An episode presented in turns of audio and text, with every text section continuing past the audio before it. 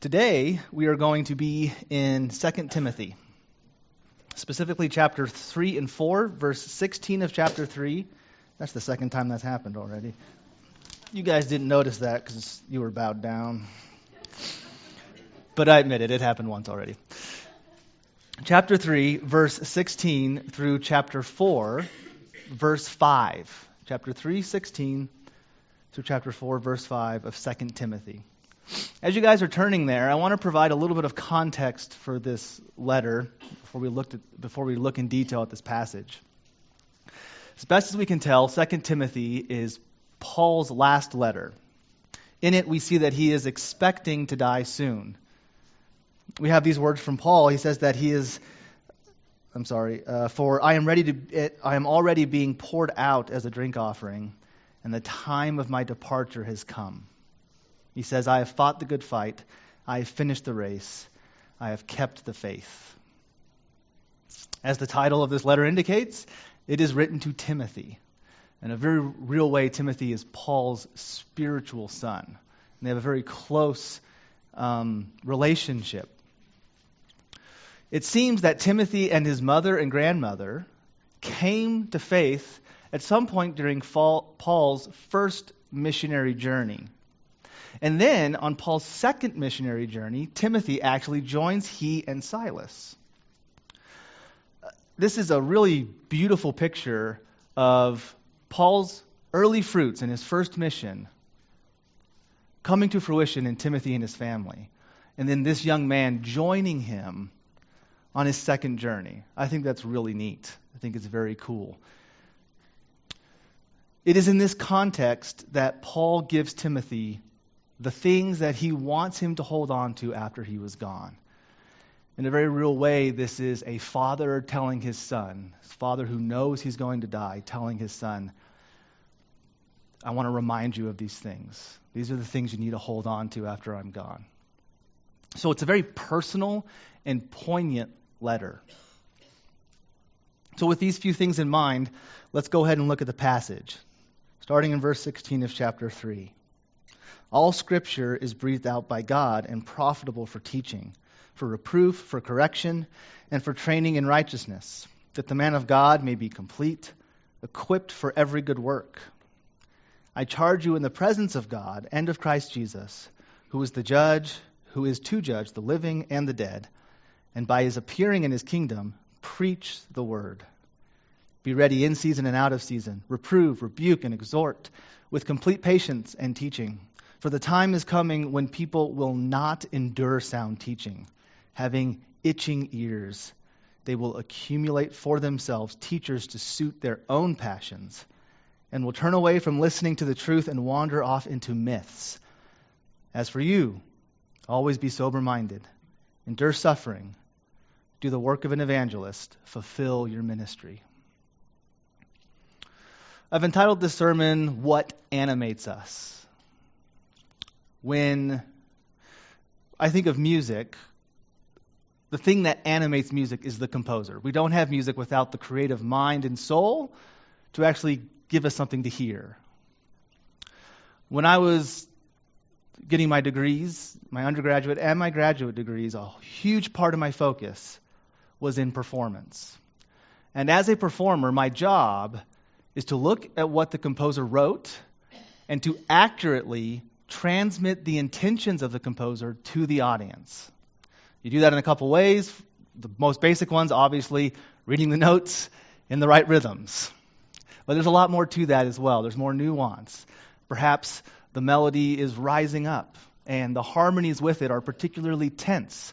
Well, I can do things as a performer to make sure that that drama that the composer is intending is really clearly being transmitted to the audience. Likewise, maybe I have an indication in the music that says a word dolce, which means sweetly. And I can do things as a performer to adjust my technique to make sure that the composer's indication that this part of the music is supposed to be played sweet, that I in fact do that, and the audience perceives that. Well, in a similar way, what has animated Christians and what still animates Christians is the Word of God, which has been composed by God.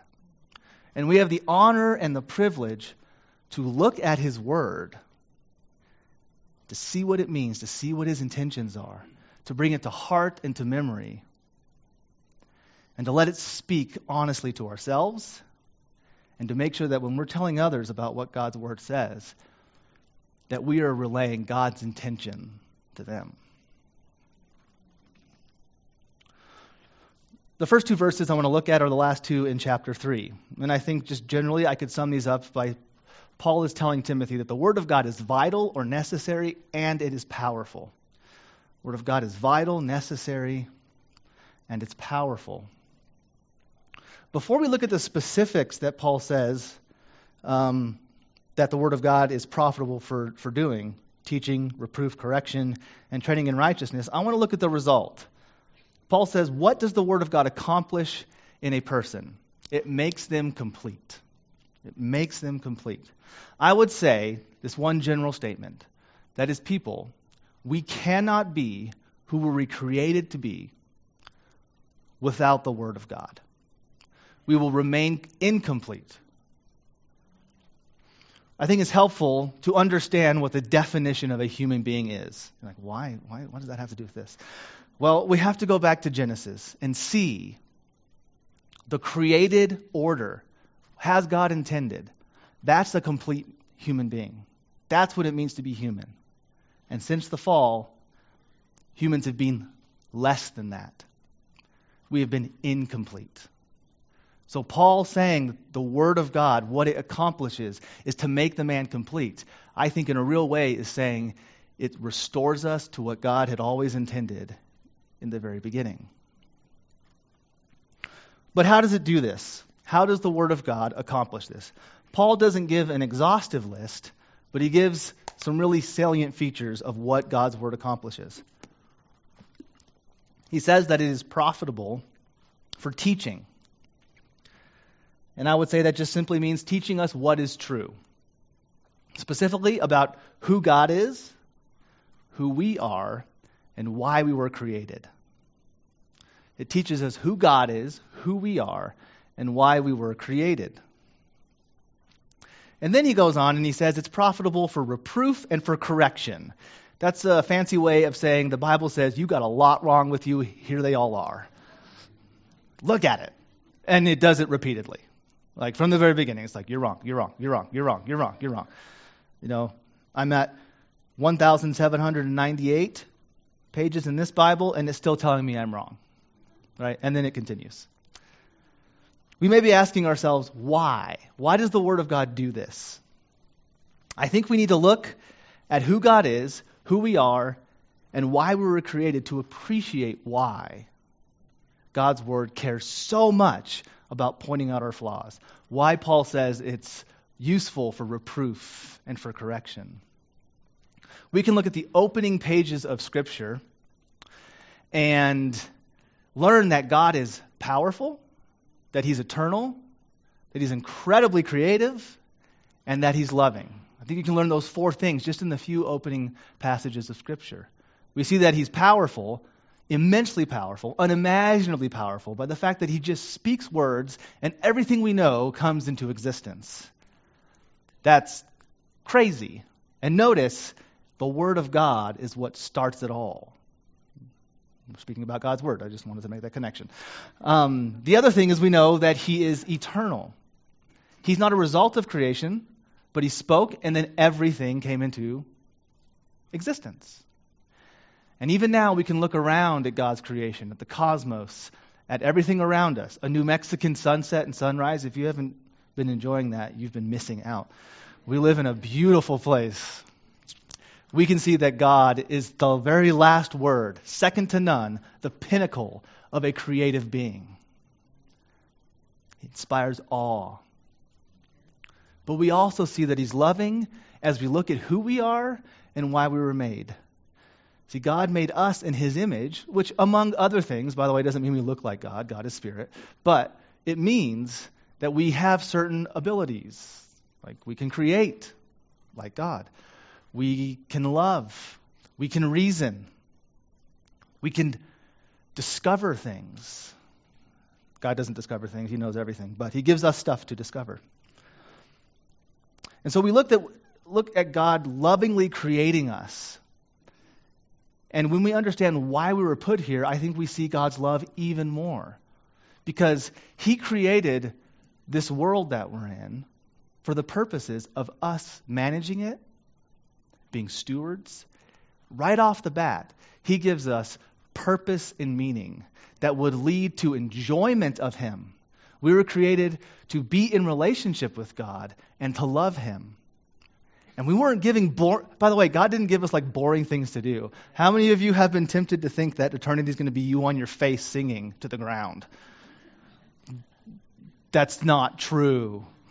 If we want to see what's going to happen in eternity, we need to go back to what God intended in the first place. God called it good. We screwed it up. And He's like, I'm going to fix it, and we'll go back to the beginning, and this time it's going to work because I've taken care of it.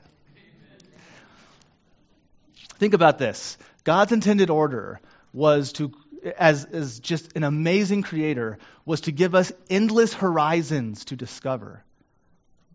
That sounds like a good way to spend eternity to me. To be in absolutely pure relationship with God, to sense His presence, and to be without any negative things, to strive to see the new horizons that God has created that are inexhaustible. Always seeing and being surprised and awestruck by the beauty of God. Now, that's an eternity that I can get excited about, and that's an eternity that the Bible presents to us. So, why do I say all that? Well, because look at the world we live in now, and it's all messed up. yes. Thank you, Scott. Yeah.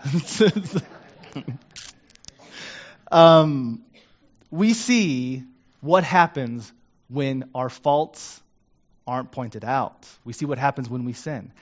The results are catastrophic. God presented this to us, He gave it to us, and we rejected it. We said, no. We were deceived by a lie.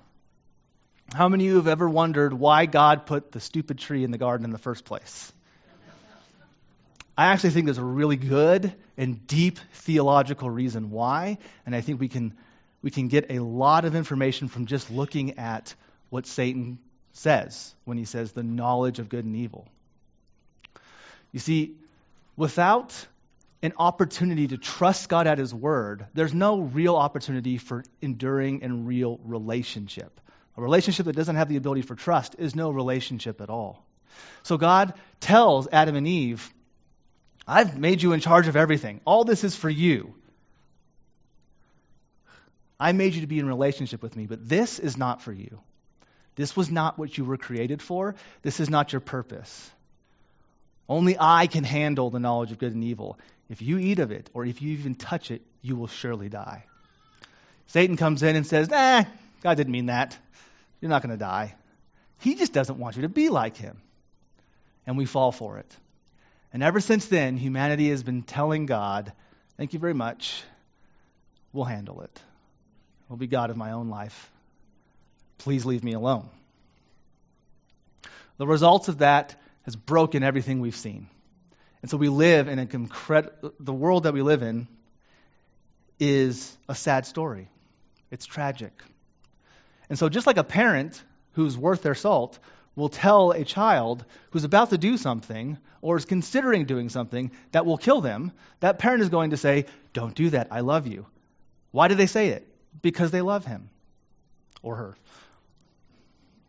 God's the same way. His word goes out of its way to constantly point out what's wrong, not because God's like the massive party pooper, but because God loves us. So, Paul's telling us that um, it teaches us who God is, who we are, what we're created for, and that it's profitable for training, um, sorry, for reproof and correction, and that it's profitable for training us in righteousness. Or another way to say it is it makes us change to think, to act, and to live differently. And then he says, because God's word does all these things, it makes us complete. Makes us complete. We'll unpack this in a little more detail later on. But I want to sh- I want to just make a general statement that as a Christian we're going to say as Christians we'll just say well duh but when God speaks, things happen. Like, oh, yeah, God speaks, things happen. But I think there's an amen. Um, I, I think whenever we we consider God's word coming in power, we often think about these signs of miraculous wonders parting of the Red Sea, manna from heaven, a donkey talking, the blind being made to see, lame being made to walk, lepers healed, the dead raised. Uh, one particular miraculous account of this type of power displayed is the virgin birth. In Luke chapter 1, Mary is told, Hey, you're going to have a son. And she's like, I'm a virgin. How's that possible? And the angel replies, With God, nothing is possible. I actually really prefer the NIV's translation. It says, For no word from God will ever fail. No word from God will ever fail. So when we see God's word coming in power and doing these things, it is awe inspiring. It's amazing. But equally as amazing and often overlooked is what it does to people's hearts. Equally as amazing and often overlooked is what the power of God's word does to people's hearts. I think this is what Paul has in view here, by the way.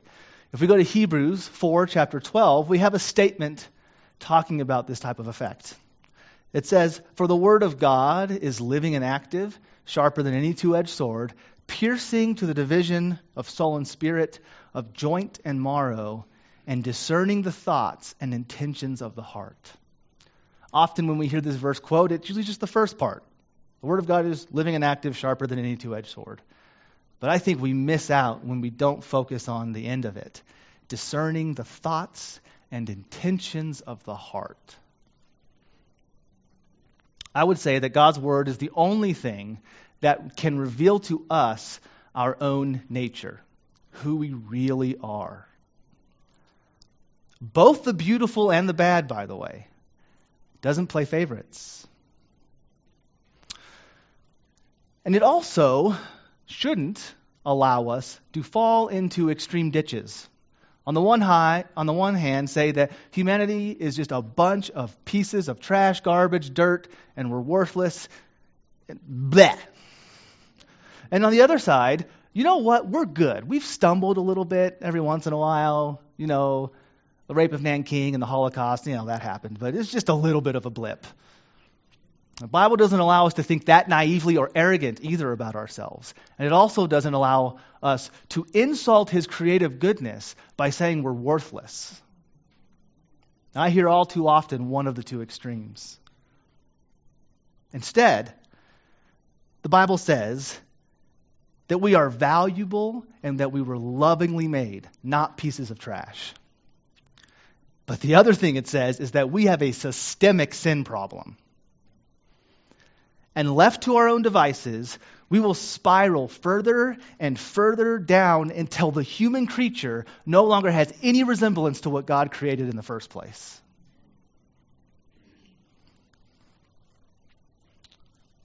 Some Christian thinkers have said to be truly human is to go back to that originally created state. One of the most, I find the most profound statements in all of Scripture is in Jude. Jude says that people will blaspheme what they do not understand. They will blaspheme what they do not understand and will be destroyed by, like unreasoning animals, all that they understand instinctively. Boy, if that's not a prophecy about where post enlightenment thought has gotten us in 21st century culture, I don't know what is.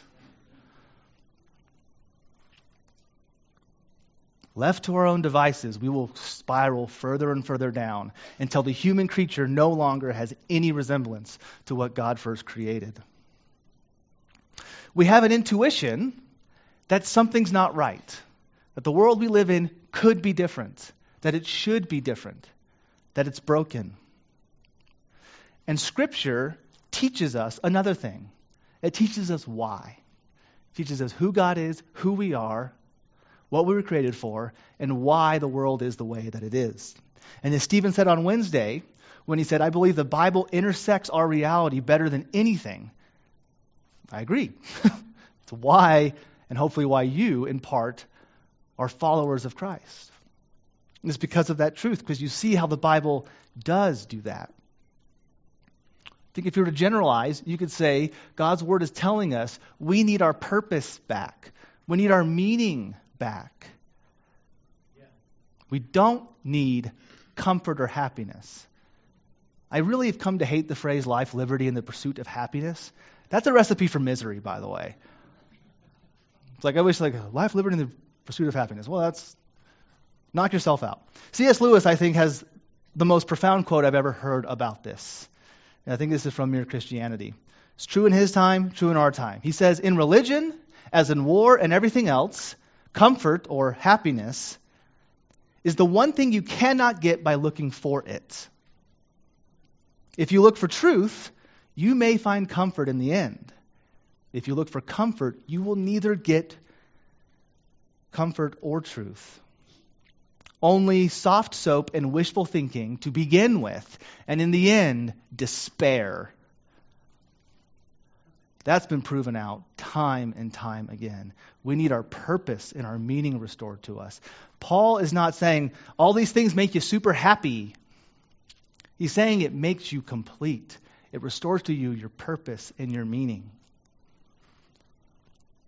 Because this is true, because this is the power of, word of, of the Word of God to teach us, to correct us, to make us different, to make us complete, he then moves to a thought in chapter, uh, chapter 4, verse 1.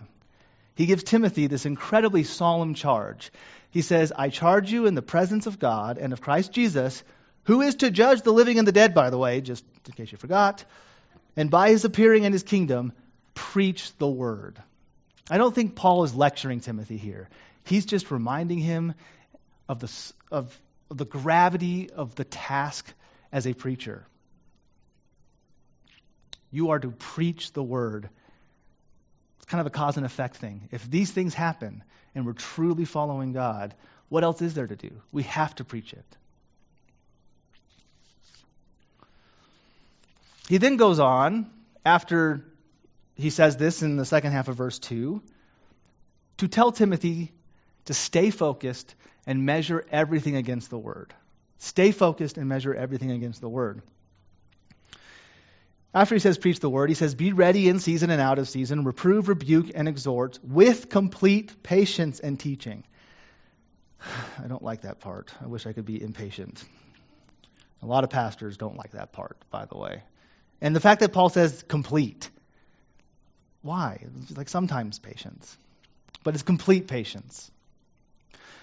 Because people will have itching ears and they will seek after philosophies and worldviews that affirm their passions, what they want to do. Many things have, do, and will attack the message and the messengers of God. Paul is saying this. He says, It's happened to me. Earlier on, he talks about how he's been abandoned. By the way, Paul's been abandoned a lot in his life. He's just left alone. He's like, You're crazy, dude. It's like you went and got stoned and then went back to the city that just stoned you to preach the gospel. It's like, that's, nah, that's not for me. He says at the end of chapter 4 that everyone's left him. The only one with him is Luke. As he's expecting his execution, the only one left with him is Luke. Paul understands a fact that when people are attacked, we will likely falter and we will often cave we will likely falter and we will often cave. God speaks to us about facing attacks outside the church elsewhere in Scripture. Frighteningly, this is not what this passage is about. This is about attacks inside the church. It's tempting to read this laundry list of problems, especially if you read the verse of, uh, especially if you read the verses at the beginning of chapter 3 and say this is talking about non or p- people who aren't in the church. But Paul's actually saying these are people within the church. Paul is saying you're going to face not only attacks outside, but inside that are going to try and take away the validity, the venom of the Word of God and its effectiveness We can see um, in verse 5 of chapter 3, actually starting in verse 4, he says, People will be treacherous, reckless, swollen with conceit. Boy, that's a mental image. Lovers of pleasures rather than lovers of God. Lovers of pleasure rather than lovers of God. Having the appearance of godliness, but denying its power. So these are people in the church who appear godly, but deny its power. I think that means, when Paul says deny its power, I think that means deny the word, deny the power of the word, deny the truth of the word. Now, when we think of people in our times who have the appearance of godliness, I think we, uh, but who are denying the power of the, of the word, we may think, and accurately so, people who are caving on moral stances, maybe the sanctity of life or God's design for sexuality how all sorts of pastors and churches are making concessions against what the Bible says is right. And, uh, you know, that's, that's true, but it can be dangerous to only focus on that. You see, the sound teaching that people don't want to endure because they want their own passions affirmed isn't just about what's morally right or wrong. It's also about what's going on in here. Sound teaching from the Bible is also about our affections. The greatest commandment is not about social justice or political influence. It is about the orientation and affection of the heart. We do not do good works to be complete. We are changed by the power of God's word so that we can be equipped for good works. And I fear that too many churches have this exactly backwards. Listen to what Ezekiel says in chapter 36, verses 26 to 27. He says, I will give you a new heart and a new spirit I will put within you. And I will remove the heart of stone from your flesh and give you a heart of flesh. And I will put my spirit within you and cause you to walk in my statutes and be careful to obey my rules. Real change happens when, God, when God's word is received.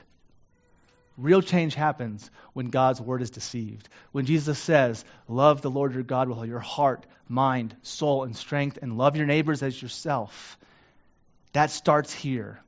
And the results are an outpouring of that. Amen. So, real change happens when the Word of God is received, not when society has rules, laws, and taboos that more or less align with biblical ethics. That's just a nice way to have some whitewashed tombs in society. Again, I fear too many churches have forgotten this. I feel the temptation to forget it, looking around us, seeing where society is going. It's easy to be animated by fear and not by the Word of God. So results follow change. People can't be coerced to real change we need to also remember a little bit of church history. That the church exploded with zero political influence for 400 years. We haven't been a nation that long. You see, the church in the early Roman Empire was in the best of times ignored, and in the worst of times heavily persecuted and tortured. But what happened? The gospel spread. How did it spread? But because the Word of God is empowered by the Spirit of God and it has real power. Remember what the angel said to Mary no word from God will ever fail. Not even one of the mightiest empires on earth in the history of, of all of our history. Well, that was a bad sentence. in all of history, could stop the power of the Word of God. It always does what it sets out to accomplish. Paul tells Timothy that God's word must be his barometer on everything. And when everything seems upside down, to be patient, to endure suffering, to be ready to evangelize. part of this application is to consider how we engage people in our society that are our enemies or that are a threat or we perceive as a threat. Paul says a couple of chapters earlier that we are to be kind and loving to them, not quarrelsome. Because if we preach the word to them, they may come to a knowledge of the truth. I want to move into a, time of application. Generally, I want to say that under, we need to understand the power and purpose of the word and let that animate us. We need to understand the power and purpose of the word and let that animate us. We must, we must not be animated by rage or preference, but by the love of Christ that the word has implanted in us. The word is broader than just positive change, though. Sometimes we think, I, th- I think we're tempted to think that it's, it's all about doing something positive.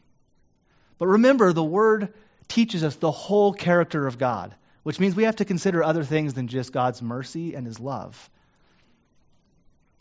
The whole character of God, among other things, is yes, his love, but also his and his mercy, but also his justice, power, wisdom, patience, the fact that he is unchanging. Sometimes we can start to doubt the power of God's word because we don't see it changing people. Maybe you have a family member you've been praying for for a long time and they haven't come to Christ. Maybe you go out. We're trying to evangelize. We're trying to meet our neighbors. And 99.999% of the time, people are rejecting it or they don't care. That doesn't mean we give up. And I think it's also important that we realize something that Jesus said in John. This is John chapter 12, verse 48. Jesus says, The one who rejects me and does not receive my words has a judge. The word that I have spoken will judge him on the last day. This means that we can bring the word and know it will always do a work. Always. It will never fail. Now, it may not be the outcome that we or God Himself wants, but it will always do what it has the power to do. We need to remember God's heart as proclaimed. These are God's own words in Ezekiel chapter 33, where He says, I do not desire or take pleasure in the death of the wicked, but I would have everyone turn and come to a knowledge of repentance. See, the power of the Word of God has one of two possible effects generally. If we are presented with God's Word, with the truth of it, and we receive it, then the power of that Word is salvation and to be made complete and to have the abundant life now and to have that wonderful eternity that we were talking about at the beginning of this sermon.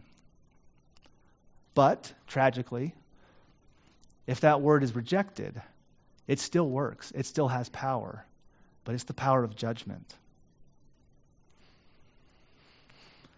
I think that's both an encouraging thing and a sobering thing.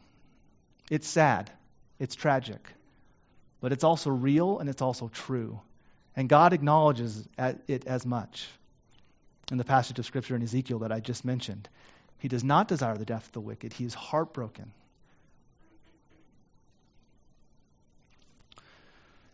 So, as we go out as messengers, we should know that we carry the only thing that changes people into what they were meant to be. That's pretty exciting. And, guys, people are literally killing themselves because they don't have it because they see no meaning, because they see no purpose. One of the great ironies of this pandemic has been that we have been forced to stay indoors, and that a people, an age group, ages 15 to 25 in particular, who are barely affected at all by the pandemic, are being affected by something else. Did you guys know, as a, as a, as a professor in a couple of colleges and as a youth as a student minister, one of the things that I'm always keenly aware of is that the, the, the most likely thing that is going to take one of my students from me is suicide. Ages 15 to 25. their number one cause of death is suicide. They need this. They need purpose. They need meaning. They don't need social media and all the streaming devices. They don't need dang cell phones. They need to be told that God created you lovingly and that He wants you. I want to encourage us not to be sent into states of panic or stress or to be animated because of political or social change. But like Paul, be animated by the Word of God. All Scripture is breathed out by God. It is profitable for teaching, for reproof, for correction, and for training in righteousness that the man of God may be complete, equipped for every good work. Let's pray.